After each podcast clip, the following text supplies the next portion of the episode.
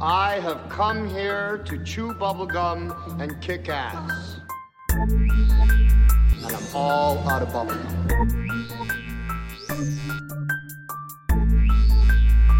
Call me Snake.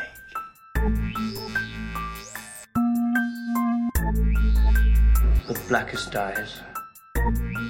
The devil's eyes. Purely and simply evil. Out of your mind, Wayne. God bless you.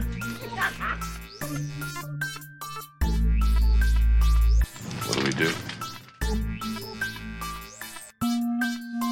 Hello out there, and welcome back to Precinct 13, a podcast about the movies, music, and mind of John Carpenter.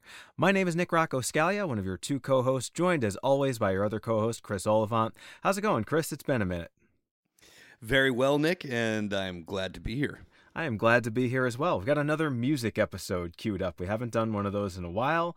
And since we were around last, it was like early August, we recorded our last episode. I think about mid August we released it. There's been all kinds of action happening on the John Carpenter music side of things where we've gotten some interesting new releases, some remix stuff, and uh, a tribute album that we were going to do an episode on a while ago. I, I think I teased like a very special episode a long time ago, and then we just didn't have access to the album yet, but The Way of Darkness, the John Carpenter tribute album, The Way of Darkness, is out now, and we're going to talk all about that. It's kind of a little bit more of an esoteric project, maybe not the, the most widely known thing in the Carpenter universe, so we thought we would maybe uh, bring some attention to it. Yeah, I told you via text. It's uh, it's underground AF apparently, um, but uh, it's because it's not on major streaming services like Bandcamp is about the only place I could find it to digitally uh, stream. But uh, yes, you were right. This is our first musical episode since at the beginning of the year when uh, John Carpenter released the magnificent Lost Themes Volume 3, uh, which, if you haven't heard yet, that was his latest musical effort and it kicks butt. yeah, Chris, you, you mentioned that. Like, I always sort of turn the music episodes over to you for the expertise because that's about as far as my music knowledge goes. So, you know, I can talk. It kicks butt. Yeah, like fairly, fairly knowledgeably about film, but with music stuff, it's like, does it kick ass or does it not kick ass? Does this rock or does it not rock? I mean, I, I like a lot of different types of music, but I'm just, I'm not a musician. I'm not a producer, a music producer, or anything like that. So uh, I leave the sort of technical side of that to you as always. And also, you're a collector. So when, when we get something like The Way of Darkness, which has a really beautiful vinyl package that's a very limited edition that we'll talk about, um, that's sort of another area of yours that I just, I don't even have a record player. So as cool as it looks, it would kind of do me no good. But a uh, number of things to talk about before we get to any of those other ones. I thought we might discuss the track that got released uh, about a week or so ago called Unkillable, which is the first soundtrack cut from Halloween Kills, which I, I, we were just talking about this. We're about six weeks away from the release of that, correct? I don't think in my lifetime there's ever been a movie that was more personally anticipated by myself. Really? Uh, oh, yeah, without question. I've been, um, and part of that is just due to you know all the setbacks with with the film itself. So and and also because in the last few years, like I mean, the Halloween franchise has really kind of become my my favorite uh, horror franchise, and I just loved what David Gordon Green did with the 2018 version. And I also love the score to that very, very much. So, yeah, I mean, I want more.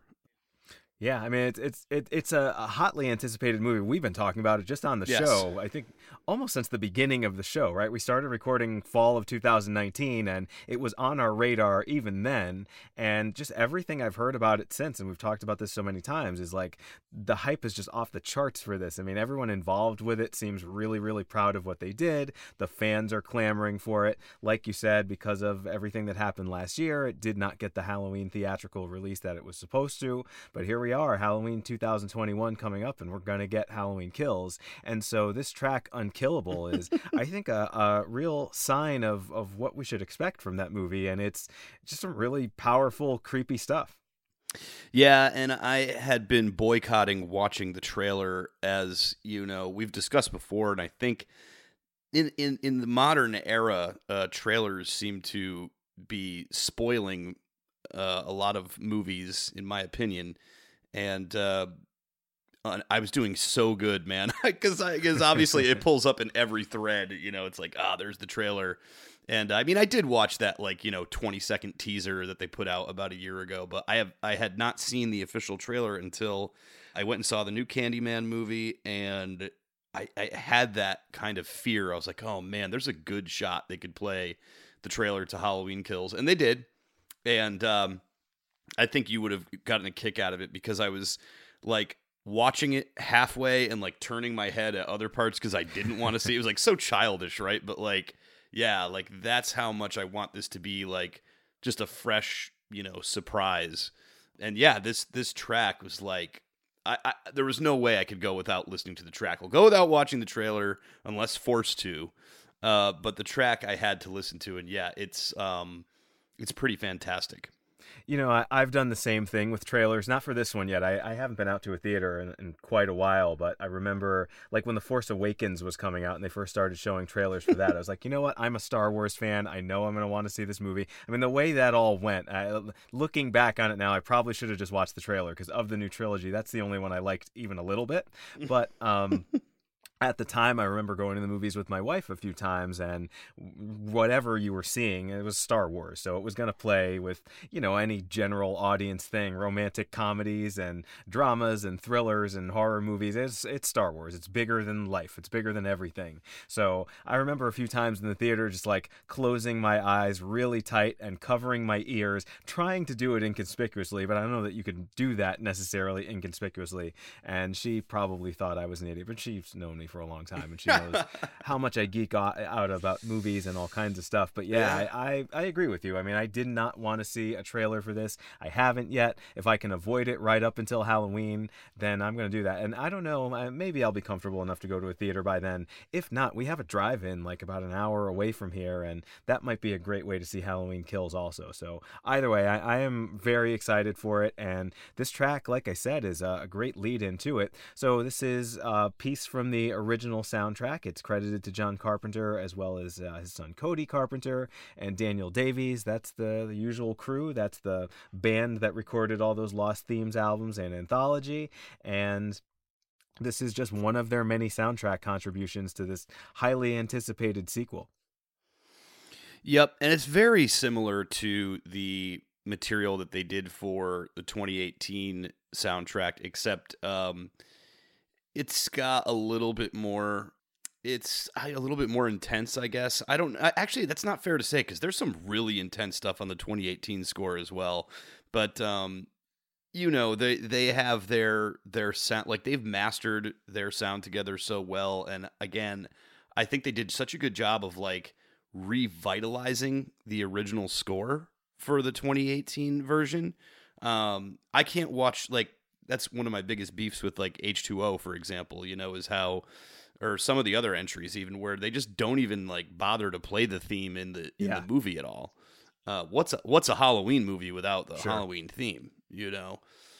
Um, but yeah, I'm very excited. And and something like this, I mean, I, I, love that original theme so much, and it is so quintessential to that. I mean, you really, you're right. Like the sequels that don't have it, uh, not that they were all that good from the get go. But I mean, that just sort of gets you in the mood. You know, the original film uses that very simple sort of synthesizer thing just so very well, and you associate that so much with Michael Myers. So, um, I mean, uh, to to do this new trilogy and and not have that would have been, I think, a travesty. Even if you had Carpenter do the music anyway, right? But he was doing something completely original. I mean, this is a, a trilogy for the fans, and and David Gordon Green certainly said that, and uh, like all of the filmmakers and all the behind the scenes people involved with this, all the returning actors, they're just big fans of the franchise and this is definitely one that it's it's not a cash grab and that's what I liked about the 2018 Halloween and and the music is kind of really following through on that. You know, it's it's an update but it's a really heartfelt update. So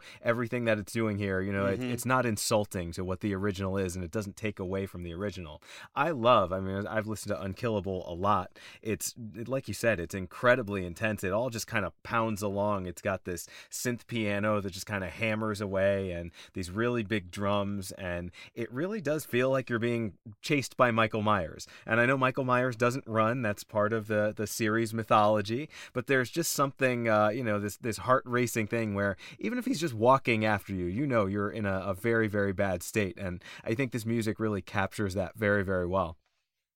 Yeah, it was an excellent selection. It's kind of a, uh, it's got those nice like horror, like high pitched stingers yep. in there too, and everything that like you just picture uh, that, that you'd imagine in in a slasher movie. And yeah, I mean Carpenter, I mean he scored the first three Halloween movies, and then Alan Howarth took over after that and did a pretty good job with uh, four, five, and six. But then, yeah, after that, when you get to like H two O and uh, like Resurrection, I don't even remember what what the music was was like in that one. And I then, assume it was a lot of Busta Rhymes tracks.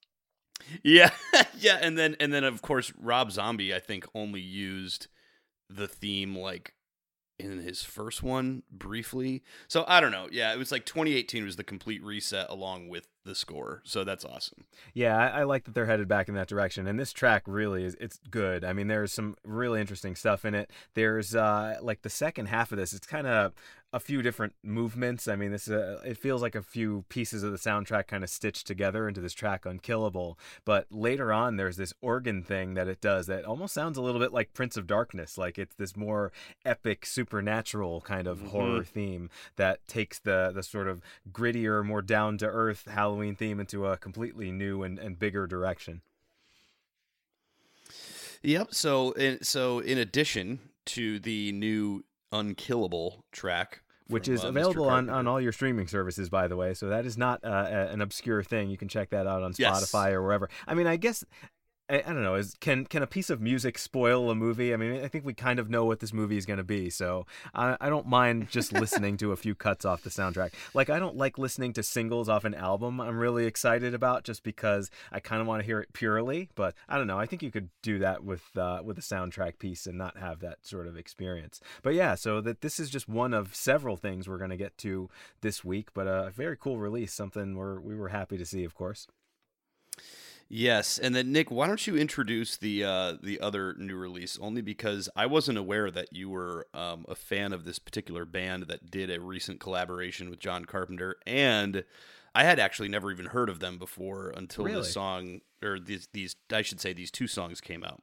Oh, okay. So, uh, CHVRCHES, the band CHVRCHES from Scotland, they did a split single with John Carpenter where they took one of his Lost Themes tracks and he took one of their tracks from their, I believe, their their most recent album, and they basically remixed each other. And um, I like so you're saying you're you're not too familiar with CHVRCHES. I I listened to their first two albums a lot. I was I would have considered myself a very big fan of theirs back then, and for whatever reason, you know, I guess I just got busy or something like that. I know they've put out some work since then that I haven't been as familiar with, but it, it, it all sounds of a piece with itself. They haven't changed their sound a, a, lot, and I really like what they do. They're kind of a synth pop rock band. Uh, the the vocalist Lauren Mayberry is fantastic. She's got a great voice, and they're inspired by. I remember reading an interview a long time ago where they did something with Jimmy World. They were, uh, you know, she she cited that band as an influence. I'm a big fan of particularly early Jimmy World, and they do kind of a similar thing to Jimmy World, where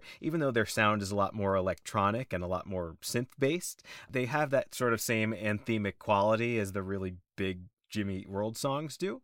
So I really do like CHVRCHES. and it turns out this was the same kind of thing. So they were fans of John Carpenter's work. I mean, I guess being a synth band or a very synth heavy band, you can't not appreciate the master of cinematic synth.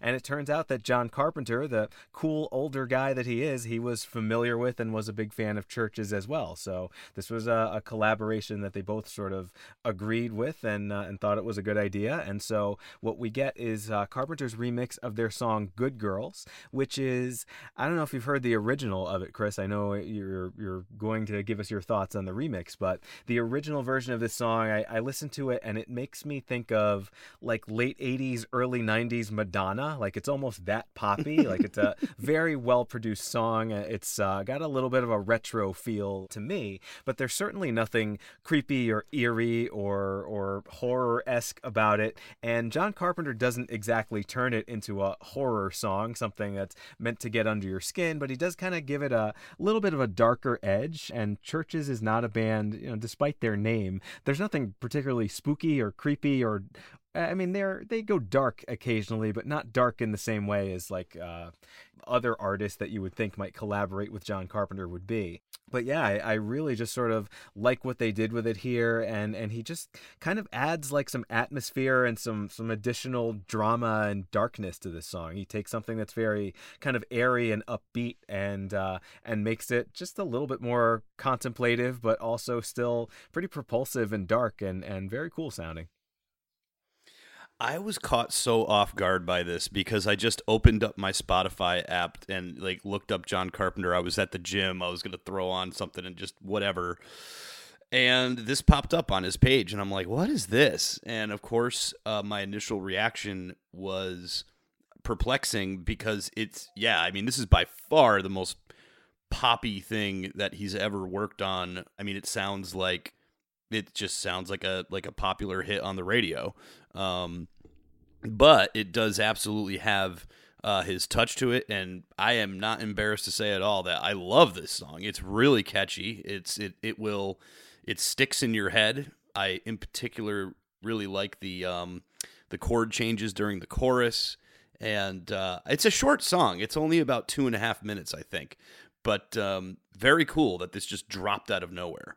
Yeah, sure. I, the the pre-chorus on this song is really great too. I mean, I had I think I had heard the original before I heard the remix, and um, again, it, it makes me want to get back into CHVRCHES the way I was back in the day. But yeah, it's a very cool collaboration. Just the idea of a, a, a female vocalist singing on top of John Carpenter's uh, music is a pretty cool idea. Not something that I would immediately like. I, I just always think of John Carpenter as instrumental, but to have vocals and particularly Lauren Mayberry's vo- vocals is just an interesting choice, and it works really, really well. Like it's a, almost an opposites attract kind of thing, and it just fits, I think, really nicely. So uh, the other side of this split collaboration thing that they did was CHVRCHES took the track "Turning the Bones" and kind of put their own spin on that.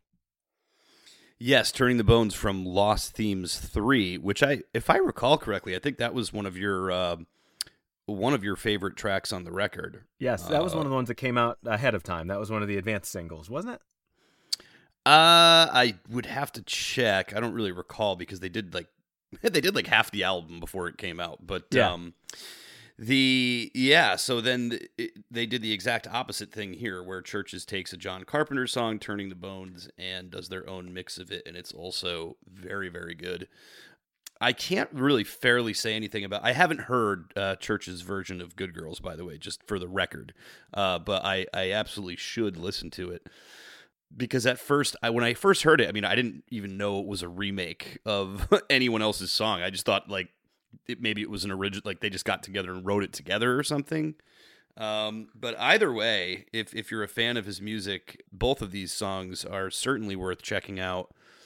And just like Unkillable, I mean, you can go right to Spotify and listen to it. You can go to uh, iTunes and listen to them. They are there you just got me thinking about like uh, it is it is so catchy and so poppy this John Carpenter remake of Good Girls. Like, what if this did catch on? You know, like what if this became a very very popular song, and then all these younger audiences whatever check out John Carpenter? Like, oh, who's this guy remixing this song? I really like his work. You know, like uh, like SoundCloud rappers are if they don't know of him already, they might start checking out John Carpenter. He's uh, he he always seems to find ways to make himself relevant to younger and younger generations generations. Uh, we were talking about this in another conversation, but like John Carpenter's a video game player. You know, he, he, he I've heard him talk about like Twitch streams and stuff like that. So he's definitely not going quietly. I know he's uh, he's getting older and and you know, oftentimes filmmakers, artists, when they hit that age, they kind of get really wrapped up in their their own stuff or what they grew up with or what they did during their their sort of the heyday of their career. But John Carpenter like takes this effort to stay current, and it would be really cool if that paid off with more stuff like this. You know, if he became all of a sudden more mainstream musically than he's ever been before at, at this advanced stage in his life.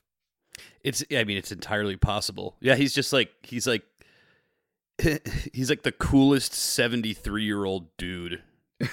yeah, he's, he's definitely on the list. Certainly one of the coolest that that I know. So, yeah, so those are some things that you can check out pretty easily. And then we need to talk about The Way of Darkness because this is a tribute album. I don't even remember how I first heard about this. Like, I think someone posted about it in one of the, the social media groups about John Carpenter that I saw, and it was billed as a tribute album. And that's what it is. It's uh, Rustblade Records, a label in Italy, who releases a lot of electronic music, synth synth stuff, dark wave, um, kind of some retro synth type things. They also have like a, they've got a couple albums uh, or or some projects from like Black Sabbath and things like that. Um, but it's it's certainly not a major label and it's not an American label. And so they released this album which has a number of artists that are part of their stable on it, and they're all putting their own spin on John Carpenter tracks. Uh, the big name, the one that is recognizable, that that uh, particularly fans of the kind of stuff that we talk about on the show would be familiar with, is Claudio Simonetti, who is part of the band Goblin, who did the scores for so many Dario Argento movies. Probably their most famous work is Suspiria. You hear that every Halloween, even if you're not a fan of Suspiria. I love the original Suspiria. Um, but either way, you've definitely heard their soundtrack work from that. They did Deep Red, they did Tenebrae, they did uh, Opera, Sleepless, uh, some of the newer stuff. They also did both of Argento's Masters of Horror episodes, and they also did the soundtrack for George Romero's Dawn of the Dead. So you've probably heard their work there also. Uh, Demons, that classic Lamberto Bava movie from the 80s about the uh, zombie demons taking over a movie theater. They did the music for that. So Claudio Simonetti is uh, credited on two tracks here. He gets the bookends of this album. He gets the first and the last. And Chris, we were talking about this before we recorded the show. There's so little information on this album. Like I wanted to go out and like do some really extensive research on it and really give our audience a, a picture of where this came from and who all these artists are. And there's so little information on this album out there that we're not really going to be able to do that. We're just going to kind of give our review of it track by track and tell you what we we did find out. You can research some of the artists on this, uh, other than Claudio Simonetti, who's obviously pretty famous, and we just kind of talked about where he comes from. But other than that, I mean, this is a pretty obscure project that I think fans of John Carpenter should definitely definitely check out. I'll just put my cards on the table right now and say I've enjoyed the hell out of this, and I've been listening to it a lot since I first heard it and and, uh, and took notes for the show. Well, it's such a treat to, uh, for any fan uh, for this to just kind of come out of nowhere. I found it just on Amazon uh, pre- as a pre-order, so naturally I had to secure one. And the yeah, the album itself is like again I mentioned before. You you can go to Bandcamp and if you just look up the Way of Darkness, everything's there as far as your digital download options. Um, you can add to a cart like you know a, a vinyl version, a CD version and then uh, there's like a deluxe collector's edition which naturally I had to get. And I will tell you right now that it was limited to only 149 units, so it's probably sold out at this point. But man, is it a luxurious package! Yeah, I um, saw the pictures of it that you sent me, and it is absolutely beautiful. Oh yeah, it comes with like a Michael Myers poster. It comes with a fog poster. It comes with a poster for the thing. It comes with a copy of the CD, the vinyl itself, and it's a nice like like laminated slip cover, like a glossy laminated slip cover with some really cool artwork on it.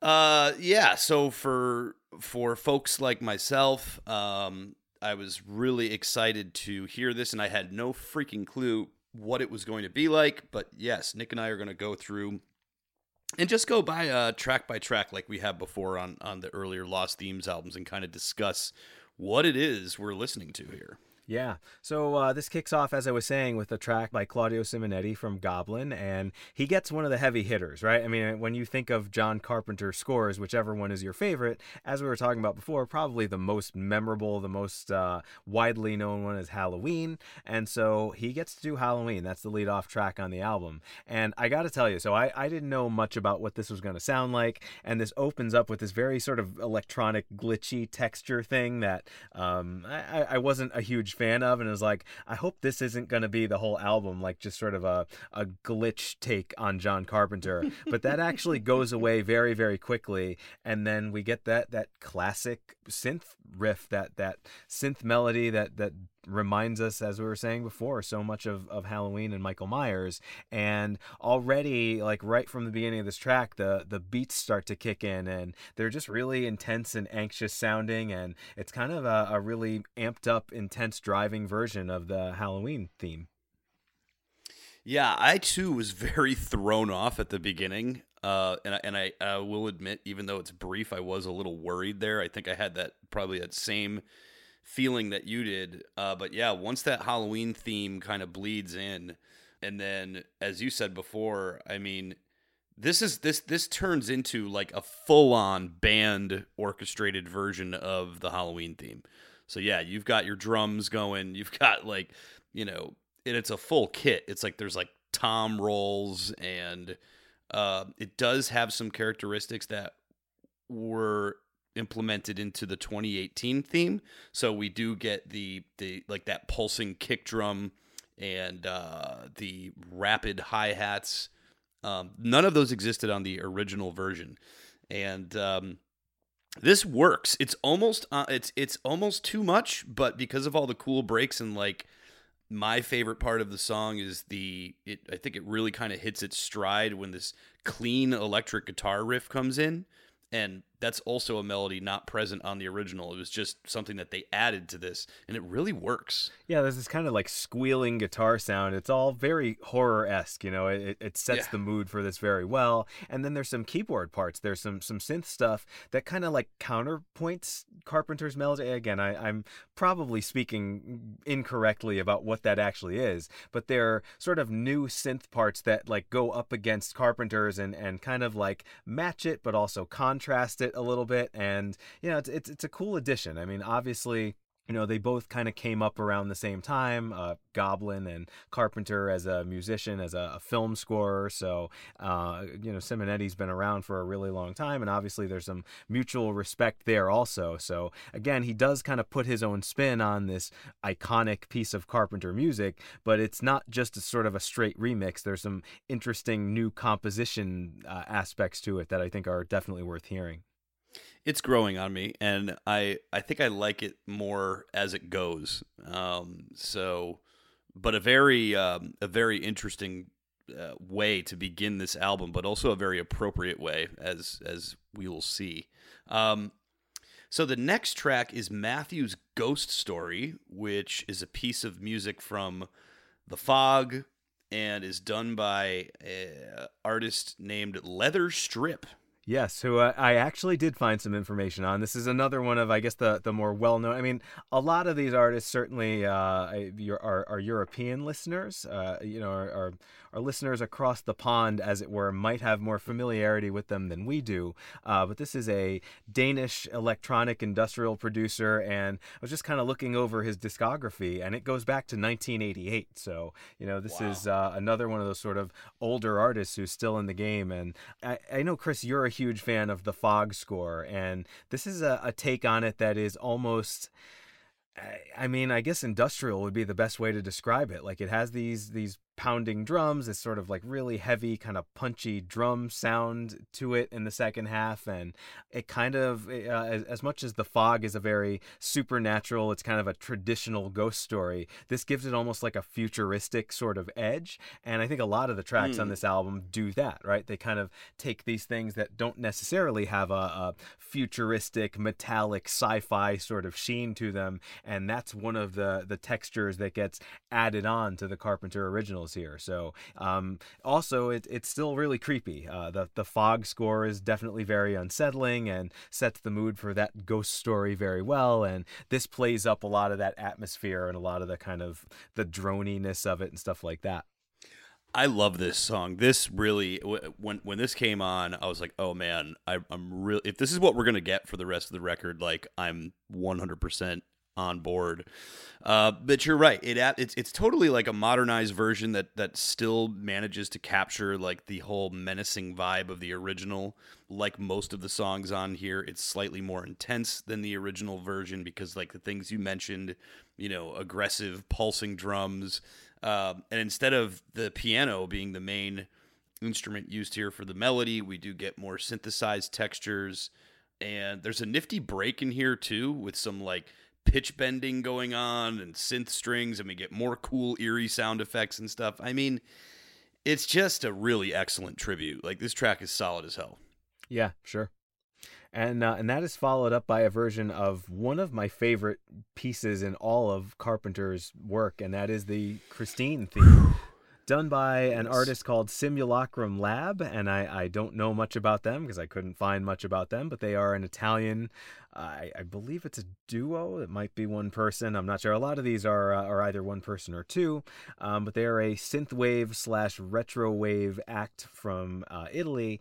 And you know, when we talk about retrowave, what immediately probably comes to a lot of people's minds, certainly comes to my mind, is Cliff Martinez's Drive soundtrack, one of my favorite mm. movie scores of all time. That kind of like really just pumped up 80s style neon um, cyberpunk kind of uh, I don't know exactly what else you want to call it, but you know, you know, Kavinsky and uh, and all those songs on the Drive soundtrack. If you're familiar with that, this is kind of like uh, Drive meets Christine in a lot of ways, and I love the way this sounds. I mean, this is definitely my uh, up my alley and certainly my kind of music. Um, I love Carpenter's melody for this so much. I mean, I think it's it's like I said, one of my favorite things that he's ever done, and it's one of the things that I think sounds best by itself. Right, like certain other things I I, kind of want to have the movie there. Um, this is one that I think is actually better. It actually transcends the movie that it's in, but just the melody for the the Christine theme is fantastic, and I love this take on it. Great bass line here. Oh man. Oh, oh man, this one's banging right off the rip. This is a completely awesome version it is and i just love too how a lot of these songs are are sort of peppered with these cheesy like 80s drum machine breaks and stuff. So it's like yeah. in in, in, a, in a weird way like this this this tribute album does such a good job of like modernizing these songs but at the same time they're keeping certain elements of the time in the songs if that makes sense. Sure, um, and it's all like very retro futuristic too. You know, it's got that like '80s sci-fi kind of feel to it that I like so much. I love in my notes. I said, "Is there a flute in there?" with a question mark. I thought I thought I heard a flute at some point, but uh, yeah, this is superb. There's like some really huge, just sweeping synths here, and there's a nice um, there's a nice like lo-fi breakdown towards the end or it just sounds like it's the whole song's being run through this like filter and then it all comes you know back full full blast yeah i mean the the the the the one two punch or i should say the two three punch of uh matthew's ghost story and christine are are pretty excellent Fantastic. This makes me want to see. Maybe I don't actually want to see this, but it sort of brought to mind like a a sci-fi sequel to Christine, where the evil car is like a Tesla or something like that. Oh, nice. I mean, you know those uh, self-driving cars, they've caused some accidents. They have definitely killed some people, so maybe you yeah. can do it. I don't know. That that is the uh, the Christine sequel that we need. Well, probably that we don't need. But yeah, I, I really like this track a lot. And then we get right after that the only Lost Themes track that's done here, and that is Night, kind of one of the the more familiar Lost Themes tracks, kind of one of the, the sure. centerpieces of that whole collection. And mm-hmm. I, I don't know anything about this artist. I could not find any information on Mythical Vigilante other than just the fact that it's a pretty cool name for a That is such a cool name, dude. Come on. That is a badass name right there. Mythical Vigilante. If anything, what a cool name. Yeah.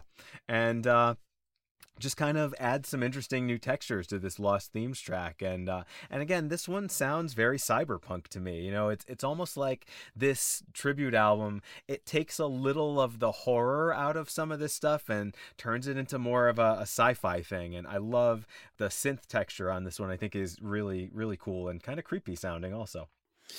Yes, very nice to get a Carpenter original on here. Uh, as far, well, I should say, a non-cinema score or non-cinema piece original. Um, I think this one's on the first Lost Themes album, and uh, I put in my notes here. Aside from when the drums uh, actually drop in this track, I haven't heard them side by side, but this one sounds really close to the original. Um, I mean, they did change some of the instrumentation, but it's just tasteful and not overdone and you know it's it's again uh a great use of sort of the 80s 80s era electronic drums uh, again present here. So, yeah, I mean, Night is not one of my favorite songs on Lost Themes. I mean, I love the song, but I also remember when we did our, our live perspective, uh, there was a really interesting version of this that they did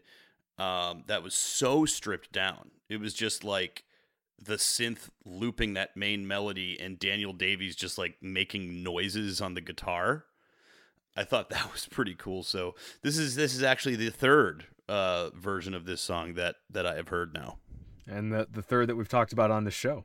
Yes. Yep, that is correct. A lot of lot So- of night here on Precinct 13. My- Mythical Vigilante, great job. I'm I'm glad I'm glad this song is is on the album for sure. Yes, on your track and on your choice of names. Um, so that's followed up by Laurie's theme from Halloween, done by an artist called Ket Oh my god. And this is Justin Bennett, who is a producer who actually mastered the album. So, like, oddly enough, I mean, there's so little out there about this album that I'm just looking at a picture of the back of the, the CD case, and it says Justin Bennett mastered the album. So, uh, he is also Ket Vector, and what what little information I could find about him is he seems to be a, a pretty well known industrial music producer and has worked with artists like Skinny Puppy and My Life with the Thrill Kill Cult. Like I remember when that was a much much bigger thing. I don't know how into it you were, but I think because I was such a big fan back in the day of Pretty Hate Machine, uh, it's uh, you know I know that's not maybe the best Nine Inch Nails album, but I think it's the most underrated and underappreciated, and it's the most easy to just sort of listen to front to back. And when I was a kid, I absolutely loved it. So I kind of got into industrial music for a while when I was like, you know, a young teenager or whatever. And I remember hearing a lot of Skinny Puppy and uh, and Thrill Kill Cult and all that stuff and uh, KMFDM. And I don't know, you don't hear that so much anymore, but clearly this is somebody who's really familiar with that genre and kind of adds an industrial touch to what I think is kind of a, an, unsung hero of the Halloween soundtrack, right? Like everyone knows the main theme for Halloween, yeah. but Laurie's theme is, uh, I think, just as intense and just as creepy in a lot of ways. And this kind of really u- utilizes that by kind of leaving off the percussion for a while and just starting off really atmospheric and uh, and just bringing in that great creepy scary melody right away. It's just, it's so good. I, I love this. Um, while I mean, while nothing beats the the just stark, you know, simplicity of the original, um, I really like this this version of Laurie's theme. Um, just really powerfully developed pacing and creepy as hell textures. There's more. Uh, there's there's some great use of like chimes and bell like tones in here, and then it turns into this like chaotic like I don't even know what to call it really like a drum and bass like like drum and bass multi fills with like there's I mean you've got choirs and synths and electronic horns and this whole cacophony really of yeah, of yeah, stuff. it gets really Um, dissonant by the end and kind of goes off the rails. Like I, the note that I made is this is a mind fuck, and uh, like I was Yep. saying, Laurie's theme is such a scary piece of music in the first place. I mean, even uh, it, like nothing on this tribute album is spare at all, right? Like you listen to a lot of John Carpenter, and there's this kind of um this this like spareness to some of it where he's really good at using the negative space as well. And you don't get a lot of negative space on this album you know? Like everything is filled up with some kind of interesting texture or sound or something like that. And by the end of this i, I mean this is definitely not music that you want to just leave on in, in the car when your family's driving around with you or something like that. Yeah, you get in there and just pop in Laurie's theme like on your way to the grocery store, you know. Um I also took down in my notes here that it sounds like like at the end in particular when all that crazy stuff's going on, it sounds like it's it sounds almost like a DJ like like doing some improvised scratching like over the foundation of it. I don't know why I wrote that, but it, it something made something made me write that down. Uh, so I actually I can't wait to hear it again. But uh, yeah, this is another very solid entry on this record. If you couldn't tell already, uh, Nick and I are, are a pretty big fan of, of this album overall. Yeah, I really liked everything I heard. Nothing on this sucks, and nothing is nothing comes off as a bad idea. Like I've heard a lot of remix albums before, where it's like a, an artist that I really like, and they sort of either take those tracks and either they don't do anything with them, they kind of just like make them basically versions of something that you're very familiar with that that sounds a lot like the original. So there's really no point on not just listening to the original in that case, or they they mm-hmm. fuck them up and and kind of deconstruct them to the point where it doesn't sound like the same thing at all. And I think this just strikes a really nice mm. balance between those two things. It, it kind of walks the line very nicely. So it, it pays tribute to Carpenter. Really, and that's what it is, right? A tribute to John Carpenter. But also it kind of just adds some things that, that do make these worth listening to in and of themselves. And speaking of that, one of my other favorite Carpenter pieces comes up next, which is the mm. theme from Assault on Precinct 13, which, you know, I was just talking about the spareness, right? The sort of like that really gritty, kind of low budget synth texture of some of his very early work. And this is the perfect example of that. And so that is done by a synthwave outfit out of Denmark called Code Electro. And I don't know too much about them, but on their website, they mentioned uh, like influence from things like Blade Runner and Tron and Tangerine Dream and that kind of 80s sci fi sort of stuff. And I love all those sounds. I love all those movies. So I was really interested to hear this. And it uh it it does a great thing by not speeding up the pace of the original right like if you listen to the assault and precinct 13 theme it's so very slow and deliberate and it just kind of creeps up on you and this track does that too so i'm glad they didn't try to speed it up and amp it up right away You just reminded me when you mentioned um, Tangerine Dream. I just saw a movie recently. Nick, have you seen uh, Kathryn Bigelow's Near Dark? i never have that's one of those cult movies that's been on my list for the longest time and everyone i know who's seen it thinks it's the greatest thing ever It's really good, and it's scored by Tangerine Dream. i love their stuff Uh, yeah. So I, I love. I have come to love the original Assault on Precinct Thirteen. Like, I just love that movie, and a big part of it is because of the way the music is used. Uh, in the movie, you can listen to uh, episode number two if you want to hear us talk about that movie for nearly two hours. But yeah, this is great placement in the sequence. I mean, this would, would be like, you know, track one on side B of the record. Um, I think similar to the version of Night on here, there's a uh, strikingly just just very faithful to the, the, the tone and instrumentation of the original. And uh, it's an impressive rebuilding of this, like, you know, more than classic theme. Um, it's funny, like when I think of the movie Assault on Precinct 13, the first thing I think of is just the title sequence at the beginning with the red letters and the black backdrop and this beat just playing. Um, and it's so stripped down. It's like like two toms, hi hats, and this synth. That's like literally all it is. It kind of sounds like you're in a crappy like grindhouse theater and John Carpenter's just behind a wall somewhere with a keyboard and a drum machine just kind of playing it like with you. I don't know. I don't know why yeah. I get that sort of feel from it, but it is it like like I was saying, it's it's sneaks up on you, it creeps up on you almost. And listening to this and listening to the original, what what kind of strikes me about both is it's a really repetitive groove, you know? Like it Yeah. doesn't do a lot of new stuff. It just kind of like keeps hammering home this same theme, this same snippet of music, and yet it works. It never feels repetitive. You just kind of want to listen to it. It almost like gets inside your head and you don't want it to stop. And of course, I mean, uh, we've talked so many times about the iconic scenes in that movie, but every time I hear it, it just brings me back to those gangbangers driving around in the car, like loading Yes. their guns, looking for somebody to fuck with. And uh, of course, it leads to the ice cream truck scene, but just those driving around sequences that are so creepy. And, and in and of themselves, they probably wouldn't be, but with this music laid over them, you know, it's like bright, broad daylight, right? And, and it's just for kind of silly looking dudes in the car with some guns. And yet it seems like one of the scariest, most apocalyptic, dystopian things ever put in a movie. Thanks, I think, very much to this score. Yep. It's so it just every time I hear this tune, it makes me want to watch the movie. And when we when we discussed the remake, you know, I was like, one of my criticisms of that was why couldn't they have just used that piece of music? So, like that would have made me that would have elevated my entire opinion of the movie if they like just used some of the theme music from the original in there. And instead we just got the you know whatever the guy who scored the fog remake and Graeme the, uh, Revell, yes.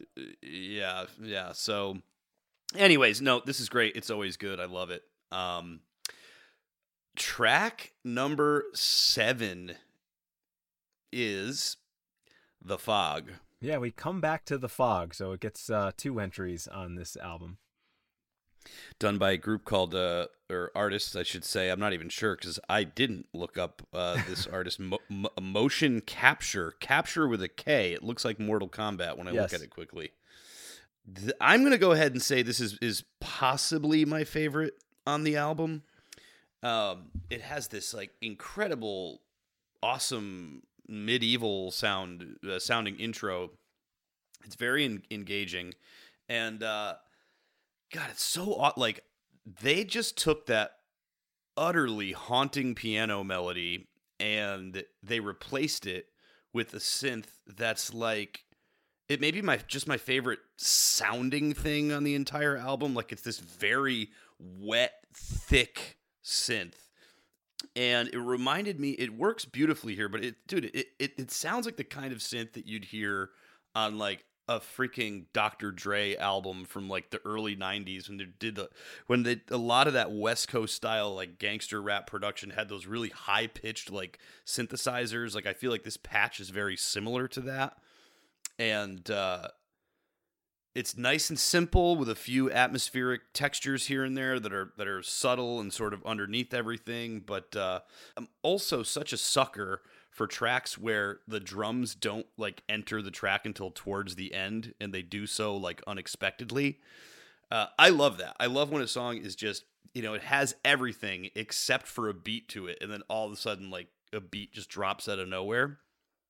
Yeah, well, it, like what's interesting about this is it, it, it kind of the synths themselves are the percussion like they, they just sort of like pound away almost like drums through a lot of this and so you don't really need it and then they do come in so you, you get that sort of intensity also but i love the synth sound on this one also they're they're like really creepy but almost kind of like plinking almost like kind of playful sounding and uh, i think that just makes the whole thing even scarier.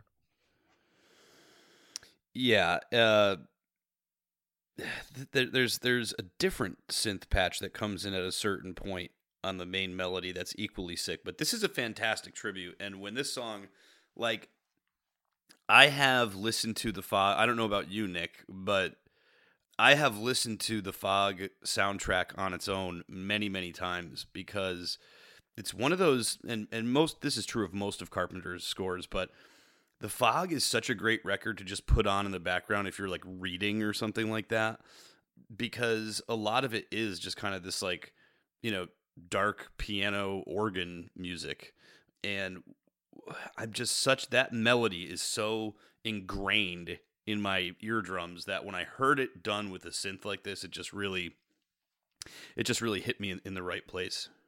Yeah, it's uh, it's definitely an interesting interpretation of this, and uh, like you said, I mean, I guess it depends on what you're reading, but there is certainly a, a great atmosphere to the whole fog, uh, like every piece on the fog soundtrack. Oh well, I mean anything Stephen King, this would be perfect for. Sure. you know, or stuff. So I, I, I Um, think the next track was maybe the biggest surprise for me on the album. It's called Chariots Yes. of Pumpkins by an artist named Keith McCoy. He actually posted about this on social media, so I got a little bit of uh, at least one artist's perspective on this. But he uh, he bills himself as a prog metal slash horror synth drummer, and he basically said in this post that he put up that he doesn't necessarily do covers, but he loves this soundtrack and he loves this movie so much that he just had to do it. And that movie is Halloween 3, so this is not a Carpenter directed movie, but definitely one that is much beloved by the Carpenter fan community. And the first note I made for this was just Halloween 3 exclamation point exclamation point exclamation point. Wasn't expecting that and uh, and I love what he does with it here. God bless you, Keith McCoy, and uh, a, a man of good taste for being a fan of Halloween Three. Yeah. Yeah, so I'm so glad this is here, and I think that Carpenter's work on the Halloween 3 score is largely overlooked because of the film's polarizing history. And it's something that I'm sure you and I touched on on our Halloween 3 episode we did last October. is how damn good the score is in that movie. Yes. I mean, it's as good as any of the work that Carpenter's ever done before. It's it's incredible. And uh, it's a great this this track is a great example of just like effective simplicity. Like it's it's really not there's really not all that much going on, but like many of the other cuts on this record, we get those electronic drums that are added to kind of raise the energy and provide a beat and keep it interesting. But um I had I knew I had heard this before because I do have the the Halloween 3 score and I've seen the movie a bunch of times, but I couldn't quite place it while I was listening to it. I was like, "Where have I heard what what song is this?" And then of course, we get just this wonderful ending that I appreciate so much. We actually get a sample of the great Tom Atkins uh, screaming "Stop it!" at the top of his lungs, and that's when I said, "Oh shit, this is Halloween 3. Yep, and we get a little bit of the Silver Shamrock commercial at the end of it, that uh, bump bump bump bump, uh, which is always great. Yeah, this is a really cool. Uh, you know, this is one of the only tracks on this album that does that, but I really like that sort of atmospheric stuff. The drum sound on this is unbelievable. Like a, a lot of the like, this is such a percussive album. It's such a driving, Yeah. and it'd be a great soundtrack for a run or a bike ride or a workout or something like that. I haven't tried that yet, but I'm sure it's it's definitely gonna be uh, the soundtrack to some athletic thing that I do at some point because I do feel like I'll be able to run a little faster or whatever with this sort of very driving music Yeah. behind me and the the drum sound on this this sort of like thwack this really powerful drum sound and this choppy synth that it has it's all just very I don't know just just pumped up and uh, and, and sounds great maybe Keith McCoy being a drummer uh, he has a, an ear for drum sounds and I really really like the drum sounds on this and of course you know anything that has a little bit of Tom Atkins action on it you can't not like that it's just like I'm so out of all the because it's like you look at all the movies out there, right? Like it's interesting that there's no tribute to like uh They Live or you know Big Trouble in Little China. So, some of the other more notable scores that Carpenter has done, but then they like they throw like Halloween 3 on there and it's like okay, like I really appreciate that yeah just completely random. Okay, so track nine, we have two more cuts here. Um, track nine is The Thing, which is done by an artist called Tibia. Is that right? Tibia? Tibia, yeah. So that's a duo. It's uh, Stefano Rosello and David Christian. And I don't know too much about them, but I know Stefano Rosello is credited as the graphic designer for the album package. So that beautiful vinyl set Ah. that you have, that is the guy who's responsible for that. So definitely nice work there. This one's interesting because it's a cover of a cover, right? So this is Ennio Morricone's score, which was then done by John Carpenter on the anthology album and, and in the live retrospective and the, the concerts that he was doing. So they are basically covering Carpenter's version of Morricone's original. So how meta is that? Very meta. It's technically a tribute to both Morricone and John Carpenter. Sure. Um, definitely solid as hell. I love th- this track has great tension throughout, and I mean, it's another piece of music that's impossible for me to hear it without just like wanting to watch the movie. I love that opening scene with the the uh, dog running through the snow with the helicopter and the music and the credits and all that stuff.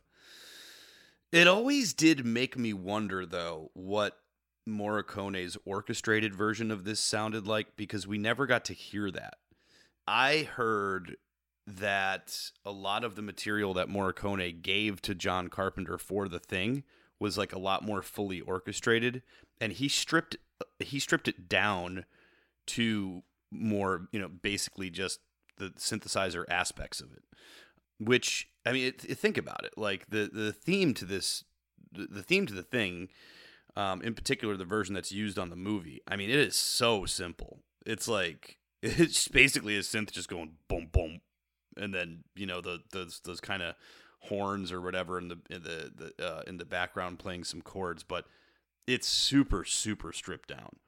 So anyway, I don't know. I, I just always think I'd, I'd love to hear what the more orchestrated versions of this sound like because a couple of the songs that were on the thing soundtrack were not in the movie, um, which would end up allowing our, our boy Tarantino to use a couple of those cuts on his movie The Hateful Eight, which is just a cool story in itself. Yeah, and uh, I think another great movie. Yeah, this is uh, an interesting take on the thing. It's got these kind of like dark synth washes that I like a lot, and this great reverberating bass line, which is kind of there in the original too, but that it really kind of amplifies that aspect of it. And then later on in it, there's these really high pitched synths that kind of cut through everything, and uh, it's a just a again another really intense scary sounding track to fit what is a, a, very intense and scary movie. Yep and same as most of the other tracks we get the uh, drum loop that just drops out of nowhere. It really kind of caught me by surprise but ultimately in a good way. Yeah what more can i say other than uh, this song has that same effect on me that like uh, assault on precinct 13 does. When i hear it i just want to watch it. Yeah yeah, we're we're a few months away from thing season here in Connecticut, but I definitely will be as soon as I'm snowed. I don't in. get, yeah, I, I don't get uh, thing thing season down here. I get uh, I, I, I get I get uh, crawl season. There you go. Sure. um, so the last track again, we're going back to Claudio Simonetti here. The track is called 1997, and this was another surprise because this is one of the I guess it's one of the more sort of original cuts on here. So it's the Escape from New York theme, which I love so much. You know, that's an, another one that, like you were just saying, that always makes me want to watch that movie. And uh, it's just yes. so it's such an anthem. You know, it's such a kick-ass like a theme song for a character and for a movie. Just reminds me of Snake Plissken just like badassing his way through New York City, and what Simonetti does with this is this really kind of upbeat, almost like samba style reimagining of it. It's got this really, really funky beat with like a bunch of cowbell. And like, I'm not a guy who's often compelled to want to dance, but like, I hear this and this makes me want to dance. And so basically, what he does also is he takes the opening monologue from that movie that, that explains the situation in New York, done in the original by Jamie Lee Curtis. And there's this almost kind of robotic sounding British woman doing that uh, over this track, and I liked that addition to it too. There's not a lot of words on this album, but I thought this was an interesting way of uh, of closing it out and doing something with this track that uh, sets itself apart from some of the other stuff here, where you get that really neat uh, opening monologue there as well. I love the '80s guitar on this, and like it it this it sounds. It sounds like a video game. It sounds like a lower. It sounds like an eight bit like video game version of the track, right? Because like when you listen to the the, the OG Escape from New York theme, it's very like full and very um like fully full instrumentation across the board. In fact, there are times where I listen to that song and go, man, is this like the best theme he's ever done? Like, like you said, it's so epic and like heroic sounding and everything. Yeah, and then this version of it just has that really like again, I guess I'll just call it lo-fi like sounds like a Nintendo game or something. I like mean, that. that's exactly the note I made. I thought that the like the theme melody, particularly, it's almost chip tunes, which is uh, a genre of music that uses the same synth uh, as as those vintage video game systems. And I, I mean, it, not that it's not muscular, not that it sounds thin, but it definitely does have that, yeah, like a 16 bit video game kind of feel, which again uh, makes me sad that we never got the Escape from New York video game. Any, uh, like, I would have loved one back in the 16 bit days, you know, when I was a kid playing Super Nintendo. I would have loved a, a super violent Snake Plissken game. I said 8 bit. and that would have been fine too. 16. Yeah, yeah. Um, yeah, it works. It's it's it's a kind of a weird. I think if I heard this song as a single, like before the record came out on its own, I might have been a little worried about what we were going to get. I wouldn't have wanted but, it to all be like this. That's a good point, right? Like this is a, a really fun, yeah. really creative thing. I mean, this is the the most, like I said, danceable, funkiest. This is the one that you can probably share with just about anybody. The rest of it, yeah. uh, it's too intense for mixed company or for most uses. You know, you're not going to just put it on in the background or drive around listening to it, but but this one you definitely can. But I, I agree. I mean, I wouldn't want a whole album of this, but it's a fun way to close things out on a, kind of an upbeat note. Well, I'll tell you what, Nick. I don't care what kind of company is at my place. You come to my place, this will be playing in the background, no matter no matter what. Yeah, this would Bring be fun your... to just throw on a, a mix that you're, you're having a barbecue or a party or something, and like amidst a lot of other more familiar things. Like, what, what is this? Why is this lady talking about walled off cities and things? Yeah. Overall, what a treat! What a great package, and uh, just another thing to be excited about as a as a fan of Carpenter here in the year of 2021. Yeah, as as we've said before, like it's not been a great year overall, but it's been a great year to be a Carpenter fan, and he's got all kinds of projects going on, and we're a couple of weeks away from Halloween Kills, and here's some stuff to tide us over. So, Nick, what are we going to be covering next? So we need to move on in the Carpenter filmography, even though we're we're running out of things in the immediate Carpenter filmography to talk about. But we have not talked about his second Masters of Horror episode yet, which is called Pro Life from I believe 2007. So that is going to be our next episode. We're going to take a look at his second contribution to that Showtime anthology series. And uh, I have never seen this one, Chris. You haven't either, right? I have not. I believe it is the only piece of work directed by John Carpenter that I have not seen. Well, that's going to be um, a really fun episode for for both of us then, but especially for you because I know that you are something of a completist. So now you'll be able to complete your set. I'm just hoping we can find it because I see the the the, the Masters of Horror season one in um in a lot of places, but season two, um, Chris, are we gonna have to go to the dark web for this one? Yeah, I, I I don't know. It's again, I think I just I think for when we did cigarette burns, I think I just downloaded like the whole season of Masters of Horror, which by the way, I didn't even report on this, but like I watched the first episode because I wanted to like I was like, "Oh, I have the whole season, so I think I should just I may as well watch it." And uh yeah, wasn't that big of a fan of whoever and whatever that first one was. I don't know if I just wasn't. I just wasn't feeling. Was that uh, um, incident on and off a mountain road? Yep. Is that the one you're talking about? Yeah, I, I, I don't. I'm trying to think of who directed that. I mean, it was somebody. It's a name. It's definitely a, a, master of horror, quote unquote, like someone whose films I've definitely seen before. Yeah, it's, it's kind of just more conventional than some of the other ones. But then I think the second episode is Dreams in the Witch House by Stuart Gordon, the late Stuart Gordon, who is one of the great Lovecraft adapters of all time, maybe the great Lovecraft adapter, and it's a really good Lovecraft adaptation. So yeah, eh, Masters of Horror overall was very hit and miss, and so I'm really hoping Carpenter's second episode you know how I feel about the first one about cigarette burns. So I'm sure pro life won't live up to that for me, but I hope it's at least somewhere in the eh, you know I hope it's not a an embarrassing entry in the Carpenter filmography. I don't think it will be. I've heard good things about it. Yeah, so we got pro life, and then of course we are going to have to cover um, John Carpenter's The Ward, and uh, man, and then pretty soon we'll be into October, so we can do more Halloween related things.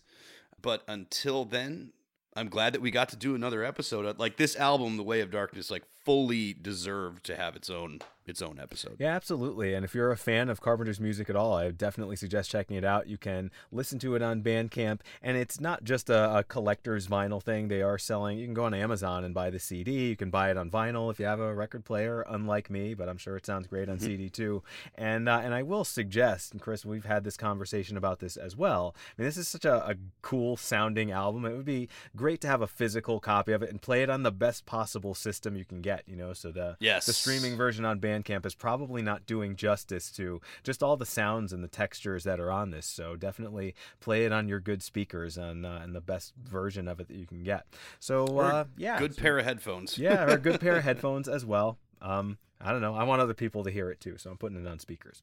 Anyway, uh, we would love your thoughts on any of this music or any of the interesting stuff to come. We'd love to hear from you just in general. So if you'd like to reach us via email or at precinct13podcast at gmail.com, we're on Twitter at 13precinct, Facebook pages, facebook.com slash 13precinct, and our website where you can download all of our episodes and find subscription links to the show. If you're not subscribed yet, we'd love to have you as a subscriber. That is precinct13.com simplecast.com. And as always, we'd really appreciate a rating or a review on Apple Music or wherever you get your podcasts from.